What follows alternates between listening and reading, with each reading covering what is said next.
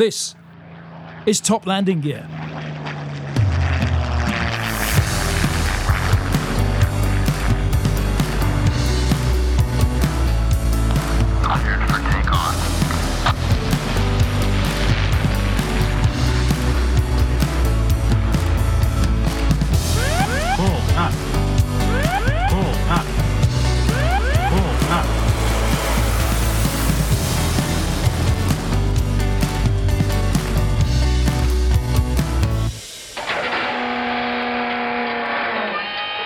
Hello and welcome to Top Landing Gear and to Programme 2, Series 2.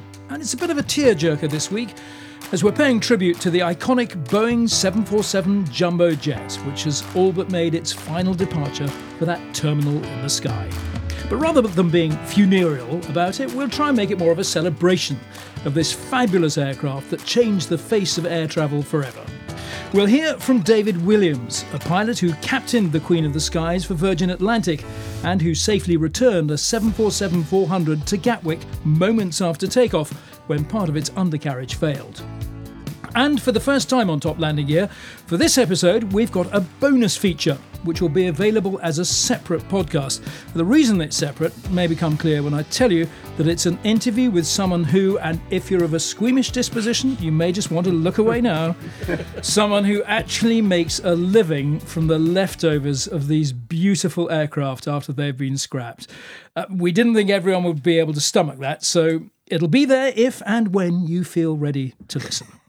So, welcome to listeners old and new, and thank you as always for making time to tune in. I'm Rob Curling, television presenter, and like all of us here, a huge fan of the beautiful Jumbo. Uh, there's our pilot, James Cartner, or Jumbo Jim, as we like to call him, wide bodied, bulbous headed. Uh, my, What? Um, my brother Jez Curling, a heavyweight agricultural fencer of jumbo proportions, but also, like the jumbo, has a nicely rounded nose. And Scouting for Girls frontman and pop superstar Roy Stride, whose gigs resemble a 747 at the end of a flight, with hundreds of people making a premature dash for the exits, desperate to escape hours of enforced tedium. That was is not cruel. the script That is that you sent me. That's right. I think I got two bits muddled up there. Yeah, don't But, panic. That'll be edited out. How, how is everybody? How's everyone coping with the world that we Been a currently quiet existing week in? for me again. The flyer. Um, I ordered a new well second-hand cooker off eBay, Oh, that's interesting. um, which I plumbed in and uh, sparked up myself. Are you corgi registered? Uh, it's gas safe now, Okay. and uh, there was a apart from the odd smell of gas and a few sparks coming out of that, it's all pretty good. I think the Mrs. is cooking on it tonight, so we'll see what happens when I get home. I've heard some sirens actually yeah. as we've been doing this. So, uh, yeah. Roy, what about you? Writing? Uh, Singing? yeah, we did a few gigs. We did a few gigs, and I had a flying lesson. And I've Oh, got another I've one. got another two this week. So hopefully, if the weather holds, Great. uh, You yeah. sent us some videos of it. We love the videos. Yeah, That's it's good. been- Fun. I, I'll, I'll stick them up on the great. You look like so- a proper pilot as well. Actually, it was quite good. Oh, yeah. thank you, thank you. I wasn't actually flying got there, one. but I was taking the photos. One, one decent pilot in the room. That's all I do anyway. Just take photos. I don't know flown a thing through my life. Jez, uh, let me guess. What have you been doing? Fencing? Well, I personally haven't. I've been doing a bit of digger driving this week, which has been quite fun. It's quite fun. Uh, um, actually, not something I've done, but something that's happened. More excitingly, is that my name has now appeared on the underside of Vulcan XH558. Oh, that's great. So I'm, that's I'm lovely. feeling rather proud of Have you that. seen a photo of your name? I have seen a photo of my name amongst many other names, but it's my name and it is there. I'm quite excited. And I know it's now the perfect excuse to go and actually see the aircraft. Do you have to pay quite a hefty sum to have that? Or it's a donation? Well, it, Is was, it a it was a present donation? from Mrs. Curling. Oh, nice. Uh, I haven't asked uh, how much it was. I didn't want to either Yeah. embarrass her or I myself. think you can look it up online. It's about twenty-five quid or something. well, she's she's double what she normally spends, so that's oh, I uh, love it. that's great. So that's my yeah, that, that's been rather exciting. Good, lovely. Um, I've put a new wheel on a wheelbarrow. That's been quite exciting. It's actually all I have. Is it a new achieved. wheel? It's a brand new wheel. It looks great. It's a proper old metal wheel because I've only had plastic wheels up to now. The the uh, rubber had perished. Is it the? Is it an under Land, oh, what a, No, it's a landing gear, isn't it? it's not even a landing gear, is it? It's an undercarriage. yeah, it is. No, it's looking it's looking very smart. So that that was the highlight of my week, and what- until what exciting until this evening. I know, don't we? Do so. Look, all the normal things Why we'll would have. anyone listen to this? Honestly, I don't know. Should we ask them? is anyone listening? They Hello? are. They are. Are they? In their Oh, hundreds, maybe they're dozens. ones. No, we will. We we will move on. We'll have all our regular features. Jez's quick facts. We'll wait and see how quick they are this week. Oh, you'd be surprised. Some people are still listening to last week. well, give them something to do. That was stuck at home. That was a day by day account of the Battle of Britain in real time. Longer Uh, than it the was- Battle of Britain That was the hardest thing I've done ever. It's the hardest thing we've had to listen to. Ever. Trying to condense that down. They've renamed the film "The Longest Day" now into the second longest day. haven't? You can do it next month. No, it was a brave effort, and uh, the trouble you have actually reading. Uh, You know, so you you set yourself quite a tough task. there. Several takes just to get that far. Mm, yeah, it was slightly embarrassing. Uh, but uh, yeah, so we'll have that. We'll of course climax at the end of the um, pod with the quiz, of course, which everyone's very excited about. Yeah. So let's start with our other regular feature then, which is with um, Jimbo and the Ask James. Your chance and ours, of course, to ask James anything at all about the world of aviation. I think a few questions have come through. have. Roy, Roy rather stole the show last time. We were saying how many, we've had loads of questions in for, for James, and then Roy just asked his own. Yeah, I know. Just hogged That it was all. didn't muster. No, but we we will get round to doing them, won't we? We We're going to do an Ask James special. I know. That'll be fun.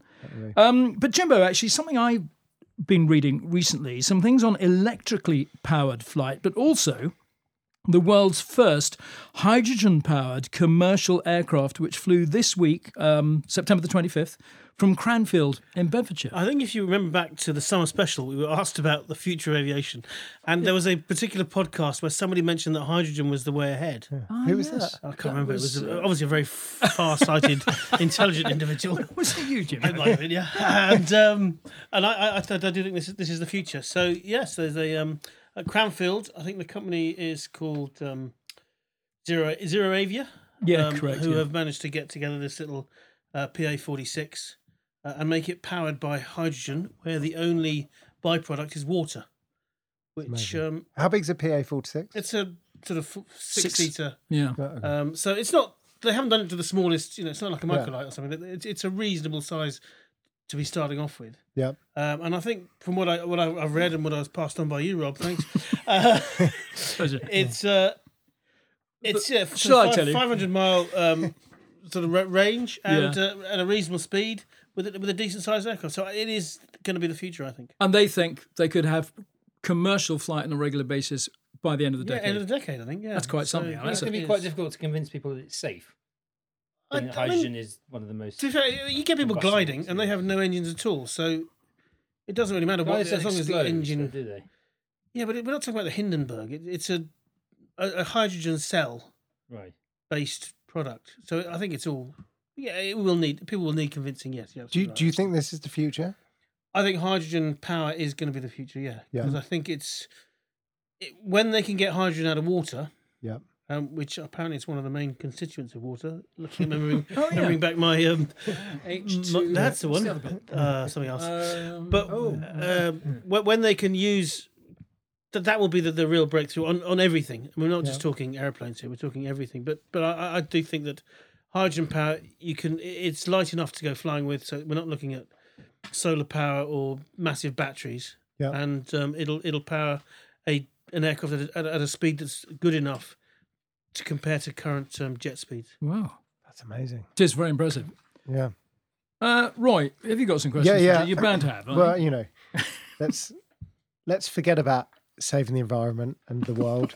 let's talk about toilets. Yeah, back to toilets. This is one of the questions which we got. it was a very Rich. popular feature on toilets. It wasn't was. Jimbo, I was listening to Ask James yesterday. It was very early, but not sure if you finished telling us why the loo sucks when flushed. You said it doesn't go outside and it doesn't and it does go to some lovely tanks, but not sure you explained the gush. Is it sucked into the tank so there's no need for water? So storage tanks can be smaller and no need to carry water for flushing? I don't know. Did you not have other listeners asking or or did I miss it? It- I was driving. Did I miss it? That's actually what he says. Um, yeah, no. Well, there's, there's, it's partly right. One of the reasons is that well, the the tanks are stored in the non-pressurized part of the aircraft. You don't need to pressurize poo Yeah. basically. um, so there is a natural suck by the fact that the tanks are not pressurized themselves. They're not in the, the pressure hull of the aircraft. They're in the, the unpressurized part of it, Right. which saves weight, obviously. And and so there is a natural draw, which is has the byproduct of not needing any liquid as such to, to help flush it down, or it, it, it- only minimal liquid. Yeah. So it does have that byproduct, but, but the main thing is that the tanks themselves are in the external, um, well not ex, ex, but they're in part of the the fuselage that is not pressurized, And that's why. and that provides a, a, a so the, the pressure there is much lower. It's, than it's the more of pressure a in push than a the- suck. It's more of a push, really, because the pressure from the cabin is Oh, I see. providing some flow to the um, to the flow, if you like. Yeah. Yeah. And so that so when when you push the button, when, it opens when you press the button, to the tank. it opens and the valve. It's not. It's not the, the the flap, which does have a name that I'm not allowed to mention on on air. Um, called the. Uh, when that opens, I'm gonna have to find the beeper sample now. They haven't had it out for a while. that not the actual valve. And then, then everyone's going to be asking, what is the name what- of the flap? Well, they Yeah. okay. uh, so there's the flap, Yeah. uh, which I won't mention what Okay. it's called now, and that opens. But the, further down the line, there's a valve when you press the flush, and that is what al- allows the air to push everything down. Is, is this all part of your training to learn all this stuff? Well, you learn you learn how an air, airplane's built, what it's made, how it's made. Yeah. and we don't do it. There isn't a particular s- not a sort of module. module on poo dynamics. Right, Although I'm it moving sounds on. Like you might have written one. we we do have lots of questions. this is from Jim Pierce, which I re- which I really liked. Hi, good work on series one. I enjoyed the banter in the episodes, not so much the poo talk. uh, uh, so if you really are that desperate for questions for James, maybe he can answer me this. As a commercial passenger pilot, do you get signed off at different airports, or are you free to fly anywhere once you're signed off on the type of plane you're flying? Oh, that's a ver- that is a I very thought it good was question. That is a good question. Um, generally, you once you're you're signed off, you are free to fly to any airport. However, airports are categorized. Right. So you have Category A airports. In, most airlines have a similar system to this. Uh, category A airports, which once you're signed off, you can go to that airport without any prior briefing. Category B airports, which means you have to have read a specific uh, brief on that airport or seen a video Right. about the specific problems or difficulties about that air, airport. And there's Category C air, air, aircraft, which you need to be signed off for specifically, either to have done it in the simulator or do it in for, for real with a training captain. And what, And- what yeah. determines the category? Yeah, and, It's- and can you give us some examples? Yeah, so uh, for example, London City Airport Yeah. uh, is a Category C air- aircraft, so you need specific training to land at London City. Because it's quite a steep Um, It's approach. a steep isn't it? approach, short runway with Yeah. specific rules. Also, uh, Madeira, Funchal Oh, and yes. Madeira, that's another one that's a Category C, so you need to be specific Wind shear. signed off. Wind shear, it's a curving approach, Yeah. very difficult. Um, so yeah, that, that, that- that's another one that's, that's Category C. You mentioned that we talked about the accident at Kerala, didn't we? We uh, in a previous episode, and I think you said that was a one I think of it's those. yeah, I think that is that is a restricted air, airfield Yeah. from what I, from what I've gathered. So there are those that are specific that that have their own real difficulties that you need to experience or see. I think Florence is another one um, down in Italy. Is that is that a like worldwide thing, or I is think, that yeah, due to your It's individual it's it's an air it's an individual airline thing, but but airlines will assess each airport right? and see would you let the person who's just Yeah, just qualified go there, or do they need a bit of training, or do they need to have seen a video that highlights the uh, specific Amazing. problems with that? That was a quality question. Great question. We we we actually have had lots of James questions, and but we still want more. We're going to do an actual special, I think, some point in this series to to get through some of them. But thank you so much for everybody who's got in touch, uh, either via the website or Instagram or Facebook. I've got a couple of shout outs actually to make to people who've, Okay, who've been let's go. really good. Yeah. Because um, Bob Williams, who I, I think we've seen a couple of emails from him, Yeah. Yeah. he, he's, he's obviously a fan of the show. He is provided us with some fantastic. We might we might even need to get him on Okay. a chat at one stage because he's got an amazing uh, career. But he, he's a real avid follower of the, of the Yeah, show. amazing. And Thanks, also Bob. uh, another um, a guy Matt Elliff. Um, who I used to fly with at a previous airline has been posting us all over his in, his own Instagram pages and uh, Facebook and stuff. you, so Matt. Matt, thank Oh, you thanks, very Matt. much. yeah, That's Um, lovely, it's really good to, when people sort of send us some positive feedback and, and, and re- re- recommend us to other people. So thanks, guys. yeah. Yeah, yeah. No, it's really kind, really good. Well, look, shall we turn our attention to our main topic for this week then? The Boeing 747 jumbo jet. Here's jumbo sized Jez with his jumbo sized quick facts. Well, here we go. So now this week, I've tried to keep them a bit shorter than the last one because that was really tediously Well, long. it was difficult, but you had a difficult I job. had a whole. It was, To that sum was up- hard. So I thought I'd, I'd go the extra mile this, this week uh, with my research, and and actually, rather than just maybe interrogating get the on with it. internet, I'm making up for time that I might not have for the facts. uh, I thought I'd actually uh, approach Boeing. So I emailed, Ooh. pretty proactive for me. I emailed the Boeing press office. And when they didn't get back, you went to Wikipedia. and I got nothing back from Boeing. so I went back to Wikipedia and Google. Uh, but I went to done. loads of different sites and I've edited these down. Um, so don't complain if you already know all this stuff because this is what you're getting anyway. So here are some 747 quick facts. Stop the ruddy press. This is Roy coming at you the day after we recorded this. I've just edited it, just put it up onto the server, and I got a frantic phone call from Jez going, You've got to change what I said. I feel really bad. Uh, I've just got an amazing email from Boeing. So this is from Claire McAleese, uh, who is communications director of Boeing UK and Ireland, saying, Jez, thanks so much for the interest. We're so proud of the 747. Please do mention in your podcast we'll be making her for two more years and she'll be flying for decades to come. See the attached fact sheets and fun facts in case you've ever wondered how many golf balls can fit inside a 747. They've sent us loads of images and videos which we can use, which I'm going to put up on all the socials. Uh, and a load of other links, which I'll make sure everybody can access. Thank you so much, Brian. We are huge fans of everything you've done in the world of aviation. Unfortunately, it was too late uh, for this podcast, so we're stuck with Jez's facts. But actually, this week they are pretty good. Uh, so thanks again to Boeing. Here we go. The Boeing 747 was the result of the efforts of some 50,000 people known as the Incredibles, who turned design into reality in just 16 months. The 747 is responsible for the, lo- the world's largest building by volume, the 200 million cubic foot assembly plant in Everett, Washington. Pilots learned to taxi the 747 on a three story contraption called Waddell's Wagon, named after test pilot Jack Waddell. The first flight of the 747 was the 6th of February 1969. It had a cruising speed of 640 miles an hour, a range of 6,000 miles, a ceiling of 45,000 feet, and carried 33 flight attendants. In May 1991, an El Al 747-400 with a normal capacity of 350 to 400 passengers carried a record-breaking 1,088 people as part of Operation Solomon, an Israeli evacuation of Ethiopian Jews as they fled Ethiopia. The Boeing 747 has flown around 3.5 billion people over its 50 year life.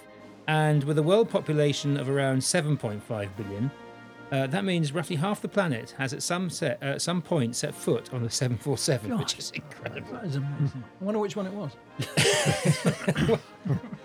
Uh, the 747 is still the fastest commercial aeroplane flying at Mach 0.86, which is about 650 miles an hour, I think, and uh, set a transatlantic record between New York and London earlier this year.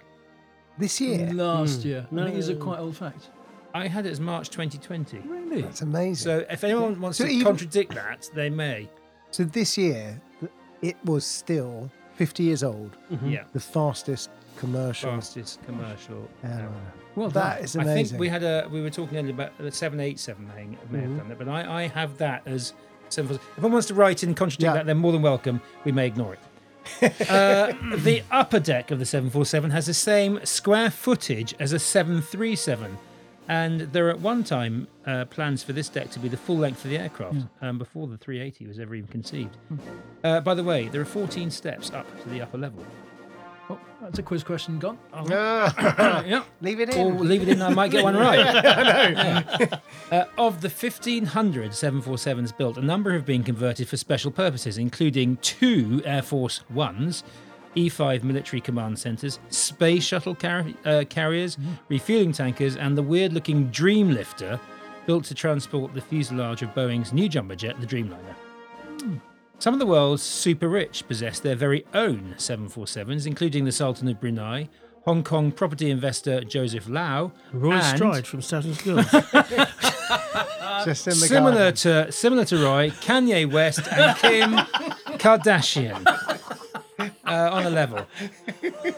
And finally, famously, Iron Maiden's Bruce Dickinson piloted a hired 747 to take the band on world tours. Lead singer and budding pilot Roy Stride is hoping to do the same with Scouting for Girls one day to Bournemouth in a microlight. Bravo. They're amazing. That is your much quicker and mostly facts. Facts. Well That done, is Jez. brilliant. That's I think when very, you have very a good. fact and then say if someone likes to write in and say this fact is wrong, that's not a fact. That's your opinion.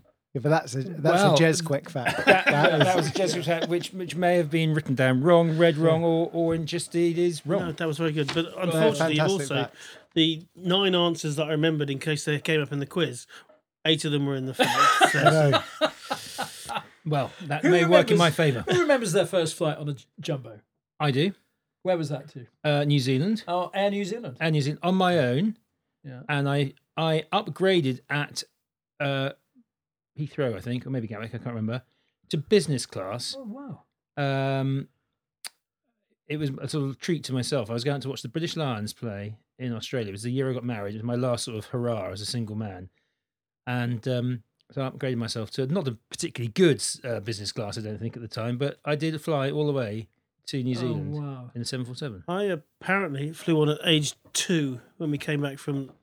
We were living, the family were living in the Bahamas then, and um, we came back Pan Am Clipper class Did you? on a, I think it must have been a either a 200 or an original Oh wow. classic um, 747 back from America. Oh amazing. It was my, my first ever flight was 747 to Australia. First time I'd ever flown anywhere. Yeah. Yeah. Singapore Airlines. Oh nice. yeah. Really good. I think my first one was Virgin to San Francisco. I think. Where's Hollywood? Hello. Los. Angeles. Los Angeles. It was Los Angeles. Sorry. Um, and that was pretty amazing. That was a, a, a work job thing. Oh, nice. Um, but I remember doing. I did a BA flight to Sydney, and it was quite a long time ago because there was still smoking on board, and I just can't stand smoking. Anyway, I- I got to check in. Um, they said, "Well, there aren't many seats left. Uh, you've got the row in front of smoking." I went all the way to Australia. He said- I said, I, honestly, I, I just don't think I'm going to be able to cope with that. And they said, well, look, we'll make a note of that. We'll see if we can shift you somewhere else. Uh, just check when you get to the gate. So, you know, I'm waiting for a good couple of hours thinking, am I going to spend the next, you know, day and a half, hour long it takes via Bangkok with all the Yes. smokers behind me? Anyway, I got to the gate, and said, oh, we've managed to find you another seat. I said, oh, thank you. I said, where is it? They said, it's upstairs. Oh, so I flew all the way down to You Bangkok and then lucky Bangkok to Sydney, so-and-so. sitting upstairs. Hmm. No one else in the seats next to me. You're just there smoking. It went Absolutely hammered. Cigar. Trousers around his ankles.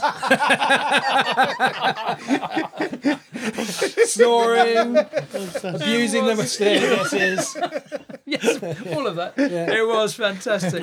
Yeah, it's very, very lucky. but yeah, what a beautiful airplane. It was just magnificent. I, I mean, I haven't met a pilot that's flown it no. that hasn't said it's the most amazing aeroplane to Yeah. fly and to, to work on. You know, everybody is so proud of being on that Uh, aeroplane. what is it? I mean, we we we will hear a bit more about, about this from David Williams, Yeah. our, our special guest. But uh, but what is it that people love about it so much I mean, from it- the operating point of view?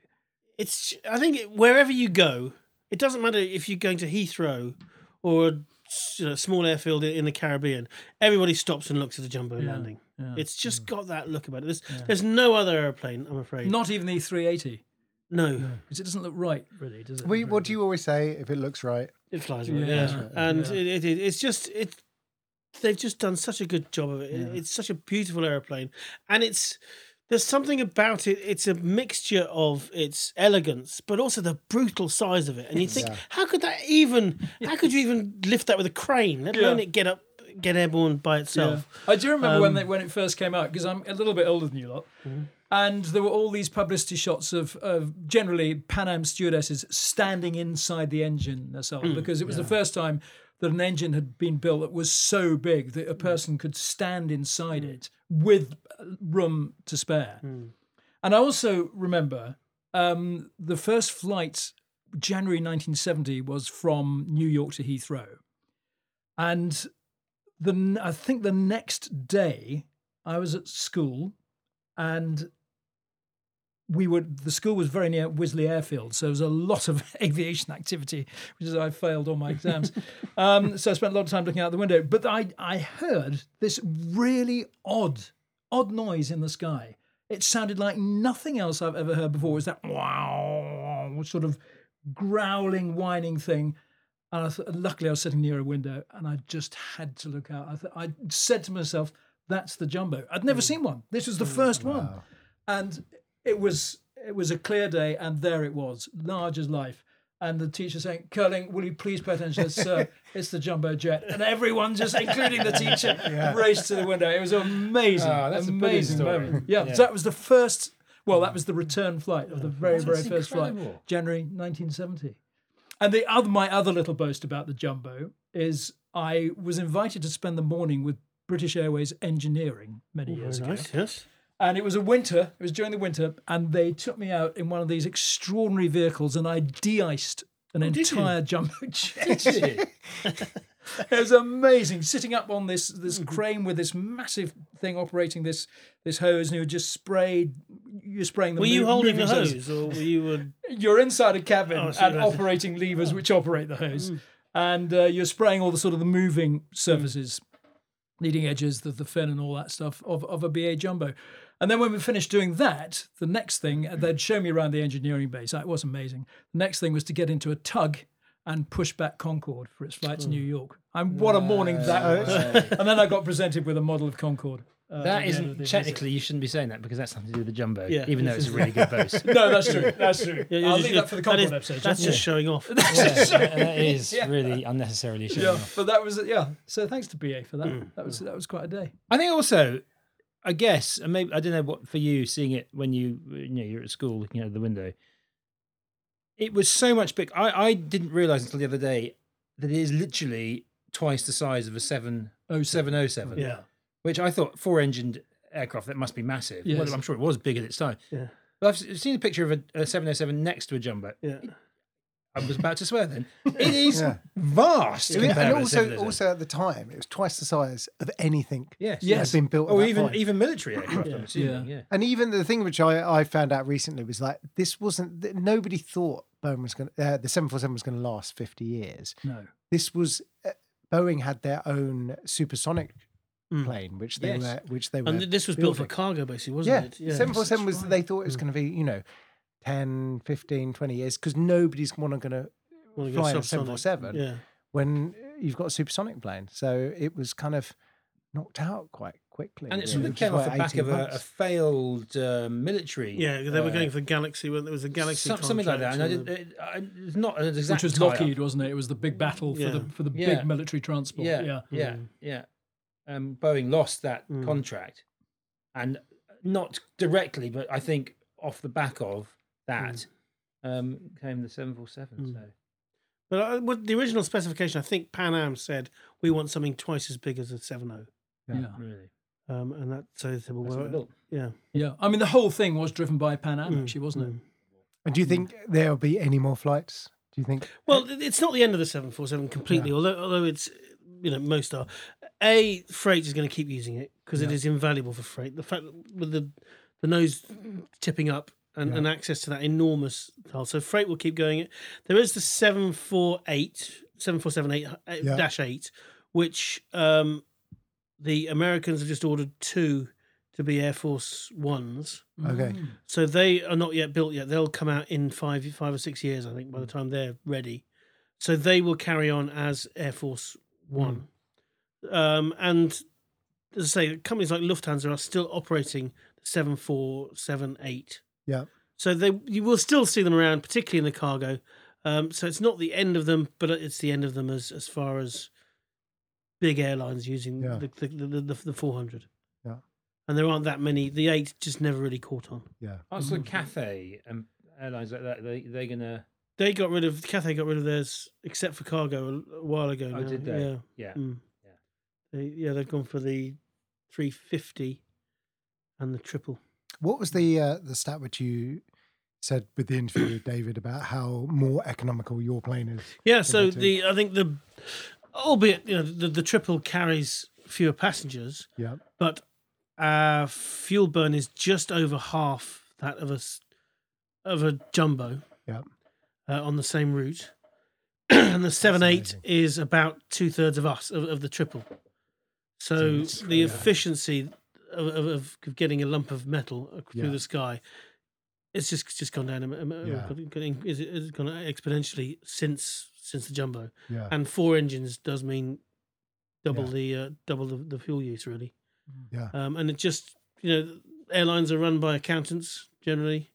And it might look like a beautiful airplane, but Yeah. if it doesn't pay the bills or it's, it's costing too much, it, it, it goes. Um, and Yeah. you know, it's it is the way things move on. As, as I know, Rob is very upset about. It's these twin jets now are taking over the world, Yeah. and everything looks very similar. As you said, you, Yeah. it's very difficult to tell the difference without looking at the wingtips of a 350 or a a 78. Yes. Um, and they are all starting to look the same. Yeah. Um, but that's the way it's gone, unfortunately. And the other sadness about the BA ones that are gone is that, that those ones that they painted in the retro colours, Yes, the, the Negus, the Landor, and the beautiful BOAC, one. Um, and I think it's I think the Negus will be the last one to fly out of Heathrow to go and be scrapped. Are, they, It's- are BA scrapping? Yeah, there was All there was a rumor that Yeah. um, Russians were going Russians to going to get them. That, that appears to have been fake news. uh, and there is a call to keep one as a museum piece. Yeah.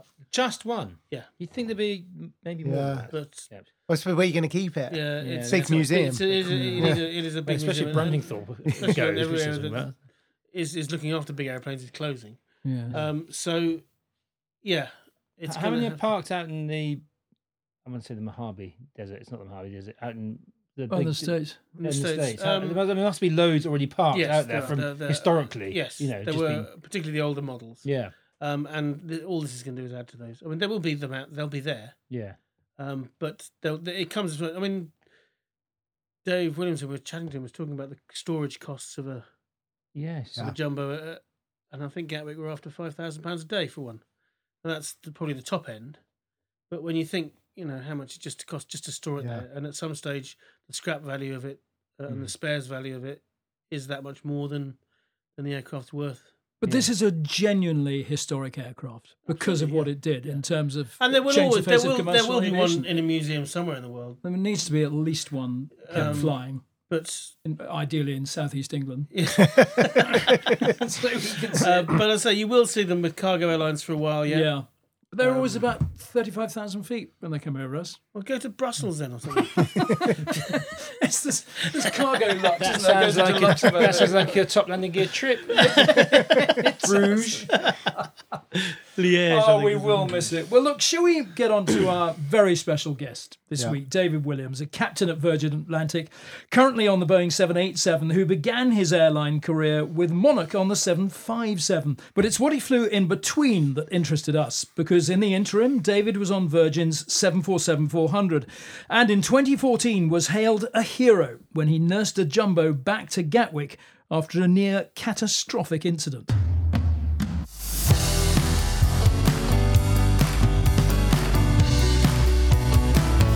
David, so look, what about the the the incident? The day, what back in December 2014, you were departing So Gatwick we were, on. yeah. So we, we were we were departing. So we were on our way to um, uh, Las Vegas, which I, I, I and actually aside aside this, I wasn't actually supposed to be on the flight, which is, which is just the, the ironic thing is, I requested a trip over the over the New Year and I didn't get it, and a colleague of mine got this trip, and I called him up and said, "Can I swap trips with you?"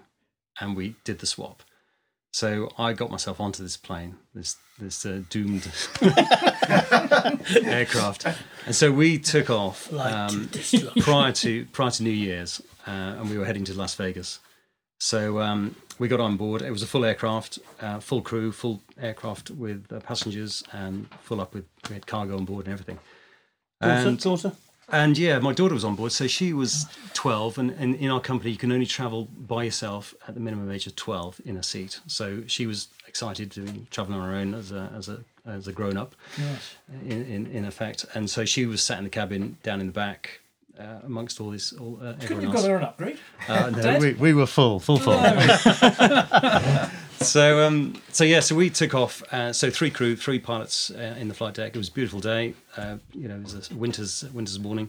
Took took off uh, on the on the westerly runway at Lon- London Gatwick, and uh, we got airborne. And uh, just as we got airborne, put the gear up, so the hydraulics were pressurized and everything. And we got a, an indication on the what they call the EICAS system, engine indicating crew alerting system on, on, on the aircraft. And um, we uh, noticed there was a, a hydraulic system for system uh, low low pressure. So we uh, continued the, the departure, and uh, and then subsequently we got an extra few more messages uh, detailing what, what the uh, what the problem was. Is that something you would have expected to be able to continue with? Yeah, I th- yeah, yeah, and especially at that cr- critical stage of flight. You know, you you with the the the, the, the gear was coming up, and the flaps were all operational, Yeah. and we were just going away from the ground.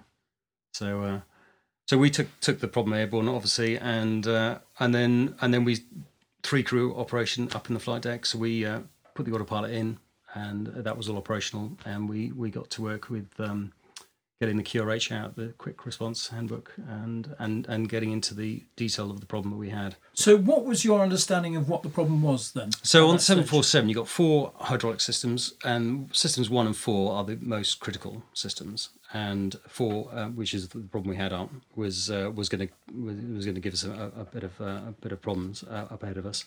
So we delved into our into our QRH and uh, and just detailed what, exactly what the problem was. Had we lost the system? Was there a was there a defect in the system?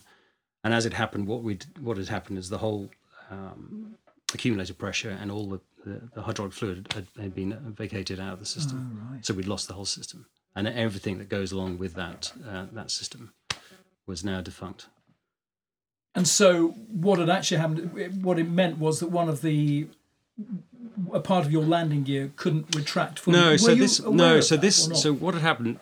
The aircraft. So just going back a few stages, the, the aircraft had been in the hangar overnight, and it had some work done on the on the uh, on on the landing gear, and they had replaced an actuator on, on the on the uh, the right main landing gear, and uh, and so we we'd been briefed on this, and we'd uh, the the engineers had uh, taken us through exactly what they've been they've been doing, and all been signed off, and we were happy to to they were happy to dispatch the aircraft, we were happy to accept it.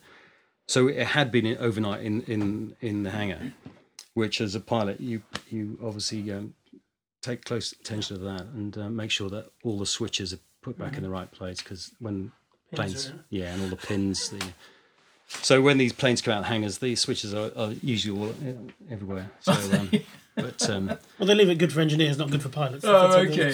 All right. so um so yeah so we so the plane had been in in, in maintenance so we got airborne we got down to uh, to the uh, QRH you reevaluated that we'd lost the hydraulic system and and then all the problems which there thereafter come with it. Uh, so things like the brakes the the, the flight controls the, the um, uh, all sorts of um, extra systems which were attached to that system four so we then carried on. The plane, the plane was flying um, very nicely, so we then carried on departure, and then we got into the system. We were too heavy to come back and land anyhow. So with these aircraft, if you were to spin it back and put it back onto the ground, you'd have to dump some fuel, or you'd have to put a, heavy landing in. But the aircraft was flying, flying. So we then made a decision. We spoke to the company.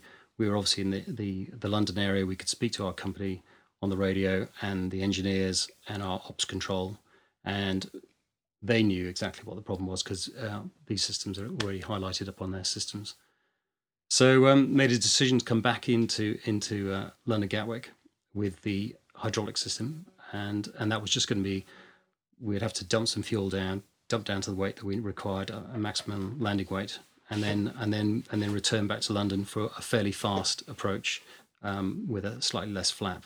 And so it was Because just of the weight. because of the weight. And there was at that point we didn't know we didn't know that the gear had a problem. I see. So so the actual incident was actually twofold. It was the first one was the, the hydraulics, and then, and then we we solved that. We, well, we didn't solve it. We we sorted that out, contained that problem first, and then we Hmm. So sorry, at at risk of I'm trying to sound like I know what I'm talking about. So did you not? Did you get the three greens no to indicate? no. So that that issue hadn't raised its head there. The gear had gone up, fine. So we'd gone up. The, the gear had come up. Oh, it had gone up. Yep. So the gear had pressurized it, come up. The, Right. And what happens with these? Uh, the, the doors open and and the gear comes up, uh, and then the doors close. Yeah. So the aircraft is all, it's, yeah, it's it's it's streamlined now, um, aerodynamic. It's flying. So we then carried away, and we actually we actually went off to uh, to a different part of the UK, and we were under uh, RAF control now. So they took us off to a separate area to dump fuel, and we had to dump about seventy, nearly eighty tons of fuel, Gosh. just to get the weight of the aircraft down to the max Yeah. landing weight. So, you're just orbiting? Are you just So we were doing just a big holding patterns, so like 10, 15 miles long. And we did that over just to the north, actually over North Devon, actually just to the, into the sea. You're old school. Old, old school, yeah. so um, actually, it was ironic. Actually, it was it was over just past Lundy Island, actually, which is that Puffin Reserve. So Have you have you let the, uh, the presumably the cabin crew and your you know, but have you what have you told the passengers? So yeah, so this, as soon as this happens, we we, we sort of contain the problem, and um, we're carrying away, and we, we call the the uh, flight service manager, who's the the person in charge of the cabin. We we called him up to the uh, to the flight deck just to brief him of what was happening, and also we just wanted someone to go back and have a look out the out the windows and make sure there was no damage and, and, and nothing coming out the back of the aircraft or, and just to cover all our bases on on that side. And then after talking to the company and then make, coming to the decision that we are actually going to return, we then had to talk to the passengers and tell them what the problem is. And we just told them exactly what the problem was. And uh, and again, we had to tell the passengers we were going to have to be dumping fuel because at the end of the wings you've got the the, the defuel valves uh, and and it, and it dumps off the, the fuel and that would be fairly surprising. if you're- visible. Yeah. is it? Is it? It's like watching the red arrows, I imagine. So And that just vaporizes. Is Yeah, it? it just vaporizes. So it would be a stream. It looked like a contrail at the, Yeah. at the Yeah. tip of the of the of the, uh, of the wing.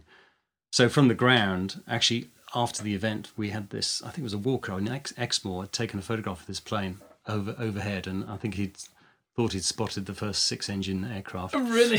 So he's got this. We've got this beautiful photograph of the, of the Oh, plane amazing. flying, but it's got you know, that's six six contrails. Yeah. Wow. So, uh, so um, so then what we then we prepped. So that was that was a good hour flying, uh, just to get the get the get the weight down, and then we prepped the aircraft. The the passengers had food and drink, and and everything was tidied away, and we briefed the passengers, and the and the cabin crew brief the the, um, the passengers just for a normal landing, with the possibility that that you know if anything goes wrong, you know we, we're going to follow some instructions to to get off the aircraft but it was in in for all sense and purposes, it was just be a normal landing. We were going to be met by the, the fire brigade.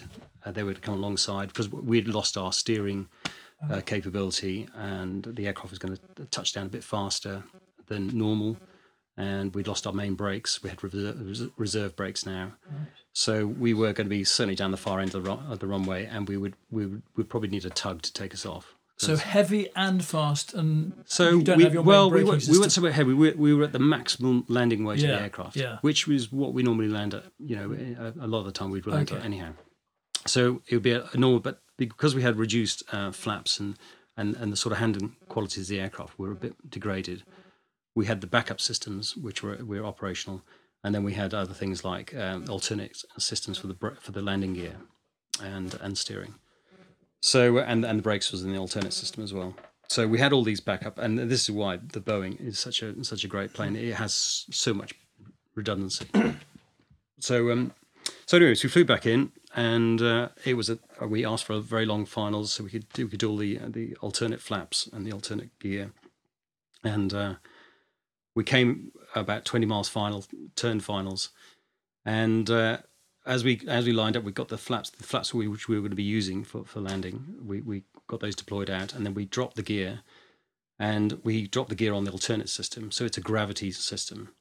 Um, so we then on on releasing the, the gear, we we noticed that the main gear at the back of the of the aircraft had come down, and it took a, a, a slightly longer period of time for it to come down, and that was all that came down. So just the back gear, so the main gear at the back of the aircraft. So you've got um, you've got two two wing gears and two main gears, and then one nose gear as well. So or two two two wheels, but one nose gear.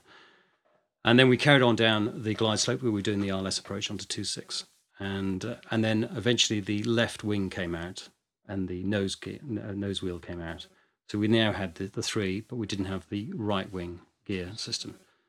So we carried on down the approach, uh, hoping that this this would uh, it would eventually come out, and it was just a hang up in, in, in the, the length and, and deployment of the gear. Yeah. But it never did come down. So uh, we carried on down the approach, and then made the decision uh, low down to, um, and we called the town. We said, look, we're we're gonna we're gonna break off the approach, but we're gonna do a flyby, and we've got no vision of what what is going on underneath the aircraft. So we asked them to get the binoculars out and, and take a look and see what they could see. It's amazingly basic, isn't it? I've never understood why aircraft don't have cameras Well, on some of these critical systems. Well, they do now. So Yeah, well, This was- a triple does, but it's not in the right place. No. For looking at, it's for looking at the taxi, uh, uh, ground yes, taxi. oh, yeah. That's why we have it on the triple. this really came to light at- in the Keg, at the Kegworth disaster, didn't it? The British Midland 737 that, That's that right, yeah. crashed onto Yeah. the and they shut the wrong engine. down. shut down Yeah. the wrong engine because they couldn't see which one was on but fire. they, they did the have some clues from the flight. The from- cabin from crew did tell them instrumentation. you've shut the wrong one down, but That's they said no, we haven't. Yeah. Yeah. But even I mean that's going back to the what was that early eighties? Yeah. And still there isn't a proper Yeah. camera system. Yeah. So I think on the, I don't know if the 350's got uh, cameras underneath. might but do, yeah. You might Well, be the, three, see. the 380 certainly has cameras all over it, Yeah. I think. Right, so the control So- tower got their binoculars out. So they got the binoculars out, and uh, I think this was uh, it was probably uh, yeah it was the first they dusted and dusted them off to at the back and had a look at us. So anyway, we flew down the the the, the, the centre of the runway, and uh, we then broke off to the left and we went south and they had a look at the at the un, at the undercarriage and indeed they confirmed yeah you've got a problem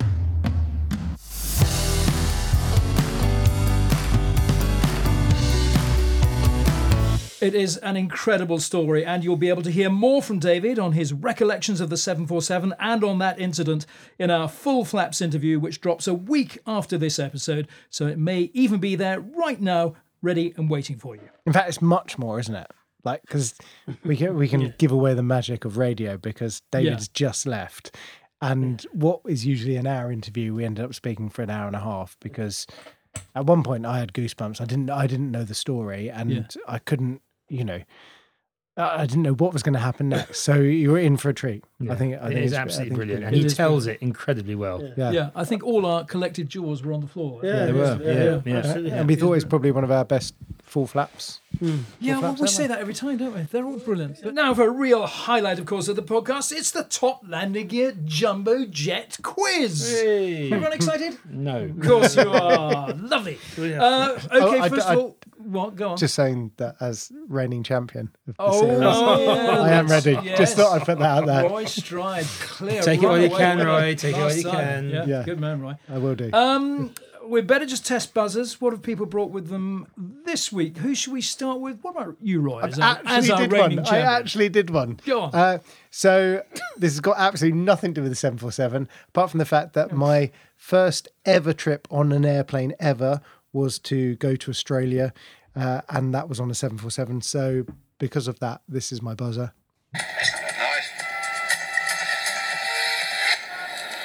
That's a knife. It's Crocodile Dundee Crocodile going, that's not a knife. That's a knife. Okay, that well, that yeah, that's going to Okay. burst through, isn't it? That's really. Good. I Gonna don't think it's going to be attention. used much. Well, good luck. Well, no, you've learned a lot about the seven four seven today, uh, bro. Jez, what have you Well, got? I've gone.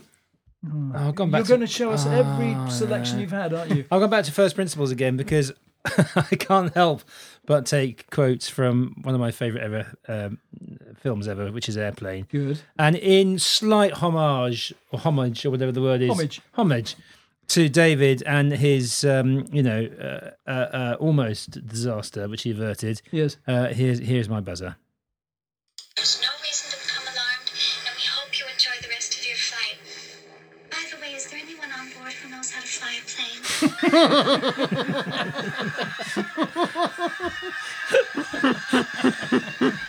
So that's Good, my buzzer. Well done. Great buzzer. I mean, these in the old days we just had buzzers. Anyway, that's great. Well done, Jim. I've gone a bit more to the buzzer type of thing. Oh, good. And I've done, but I've done a lot of research, and I found a specific Boeing 747 cabin alert bell. Oh, good man. How's that? It was very. That is, that is, Well, that It's just for dogs. That was brilliant. You're, you're going to win every time with that. Oh, here we go. I found a specific Boeing 747 cabin alert bell. Well done. So when you hear Say- that, say what does that you. mean? That's in the cabin. That's somebody going answer the answer the phone in the cabin, basically. Excellent. Mm-hmm. Good. Mm. Lovely. Well, great. Well, good luck with those guys. I hope, I hope I can hear them. Right. Question one. Pay attention, everybody. The 747 was groundbreaking in many ways, including being the first wide bodied two aisle airliner. But it was also the first to adopt INS, Inertial Navigation System.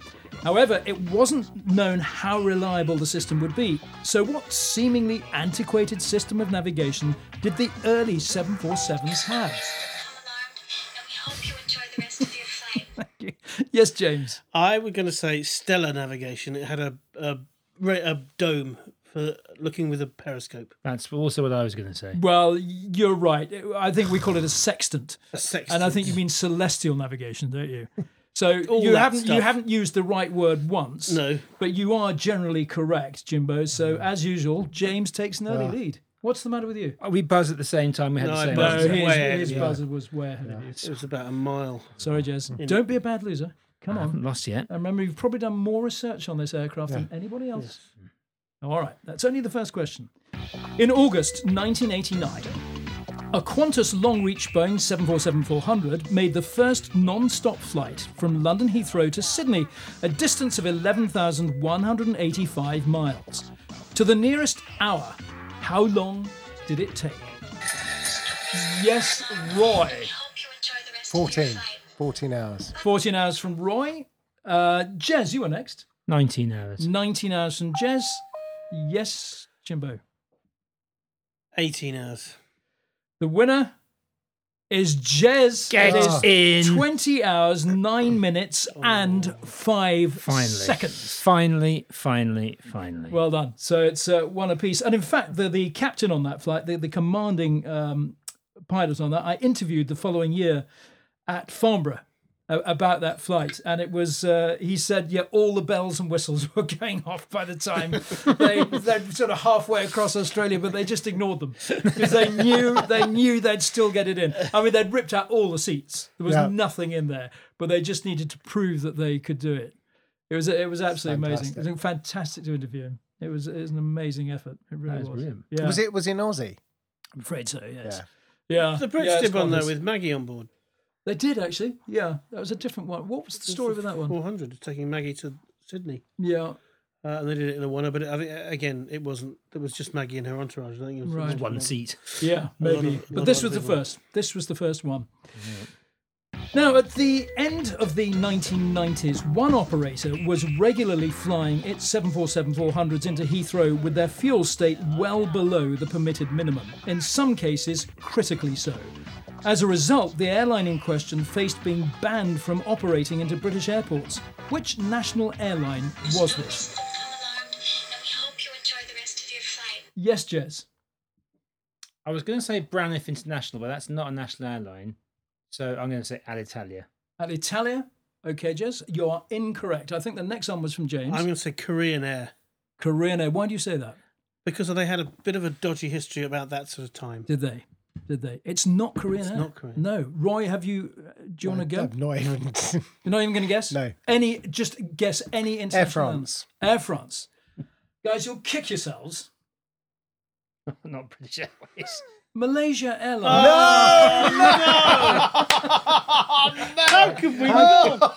oh, we've let ourselves down there, lads. We really have let ourselves Really, down. that Oh, oh. dear, I can't believe you didn't have a. Uh, I'm not sure we can believe it either. You made that up. It's absolutely true. And in ah. one case in 1998, a Malaysian 747 coming into Heathrow broadcast a pan emergency call because their fuel state was so dire.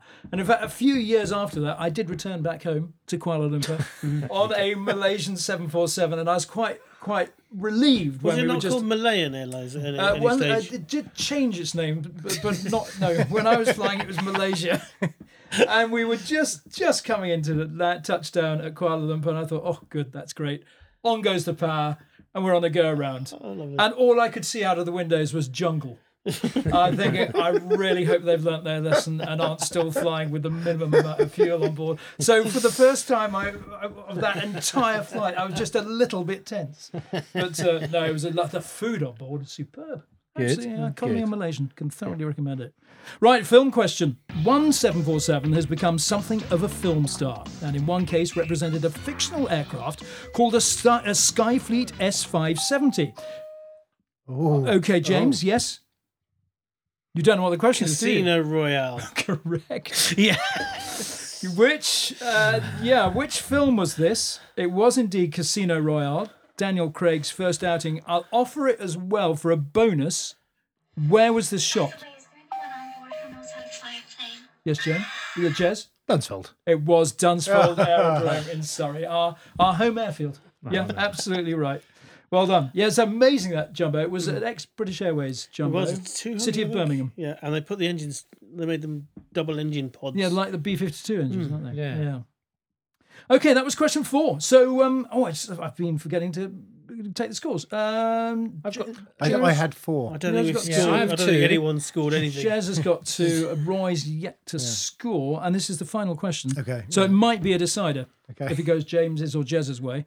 and the question is this, and I'm surprised it didn't come in, in the quick facts. How many wheels on a Boeing 747? By the way, Yes. Jez. 18. 18 is the correct answer. There was a bit of a guess as well. Well done. It is 18. Have I actually won the quiz? Well, not necessarily, because I think we can uh, uh, f- just a couple of extra. what? Just to stop me from winning? Not at all. No, no. You are the winner. You are the winner. Why didn't I get a bonus answer? Because when I answered one correctly, you then gave him a bonus. Just saying. All right. Well, Well, you've look, won loads. Yet again, the quiz just- scores just for fun, just for fun, how many wheels are there on an Airbus A380? So you've got 18 on a jumbo. How, yes, James. 22. Correct. Oh, well, looks like It James has won been- It it. wouldn't have been an uneven. no, he has not. Okay, James hasn't won it, and he's not going to win it again. I've won it. Me, Jez. Does- Does anyone know which aircraft has the most wheels? Oh, it's that really. Yes. Uh, Go on. anyone on board who knows it's the fly a plane? enormous Yeah, is that really a Russian nice one? thing. Russian Yeah, Vanatov. I know. Anatov, Well, What? Not the correct answer. Ananopolis, Anna, Anna, animatronic, 125. Incorrect. Keep going, Jess. Anna, Antonov. anaphylactic shock. I don't know. Anna, Antonov, Antonov. Which one though? It is There are quite the a few. the biggest one. What the AN two two five? The, the one fifty, two fifty five, Correct. point. Any idea how many wheels it's got? thirty. Two. Yes, thirty-two.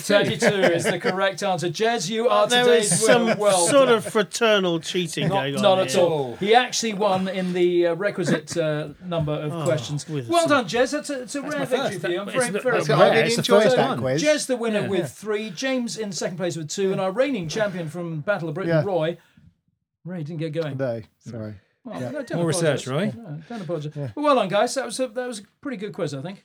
And It's an uh, excellent quiz. great that we got the Malaysian question past you. That's brilliant. Oh, uh, yeah. How happy were you when you forgetting found that? Quite pleased. Yeah, I can't believe we didn't do the Malaysian. I know. No, you had your chances, didn't you? Brilliant. You went Korean. I mean, you were in the right area, but ah, bad luck. Well, guys, well done. What, a fantastic pod we've had. Uh, David Williams, our guest, was absolutely amazing. So make sure you listen to that, everybody. Yeah, you're going to love that. Full Flaps drops a week after this episode, so depending on when you're listening to this, it might well be there right now. And there's also our bonus episode to look out for, all about what happens to an aeroplane once it's made its final flight. And remember, you can still hear all our podcasts from Series 1 and their Full Flaps extended interviews. And coming up in future episodes of Top Landing Gear, we'll be talking to Roland White, author of the brilliant new book Harrier 809, out in mid October. We've all got our advanced copies though. Uh, and that's all about the Harrier operations in the Falklands. And we'll be reporting from Bomber County and the Lincolnshire Aviation Heritage Centre at East Kirkby with their Lancaster and Mosquito. Lockdown we'll be at the. What's that? Yeah, lockdown, Lockdown permitting. Yeah, absolutely right. Yeah, we'll be at the Petwood Hotel, lockdown permitting, uh, home of the Dam Busters and RAF Coningsby, base of the Battle of Britain Memorial Flight, the Typhoon Squadrons, and we've got some other treats in store as well, lockdown permitting. so much more we're planning. And do let us know anything or anyone you would like us to feature, and we'll try and make it happen. And remember, you can get in touch with us on Twitter, Facebook, and Instagram at Top Landing Gear. And do email us with your questions for our expert James Cartner. Info at toplandinggear.com. That's info at toplandinggear.com. Two G's. Two Gs. And however you're listening to us, please recommend us to your friends and family and do leave a review, especially if you've enjoyed it. In the meantime, thanks for listening and bye for now. This is Top Landing Gear.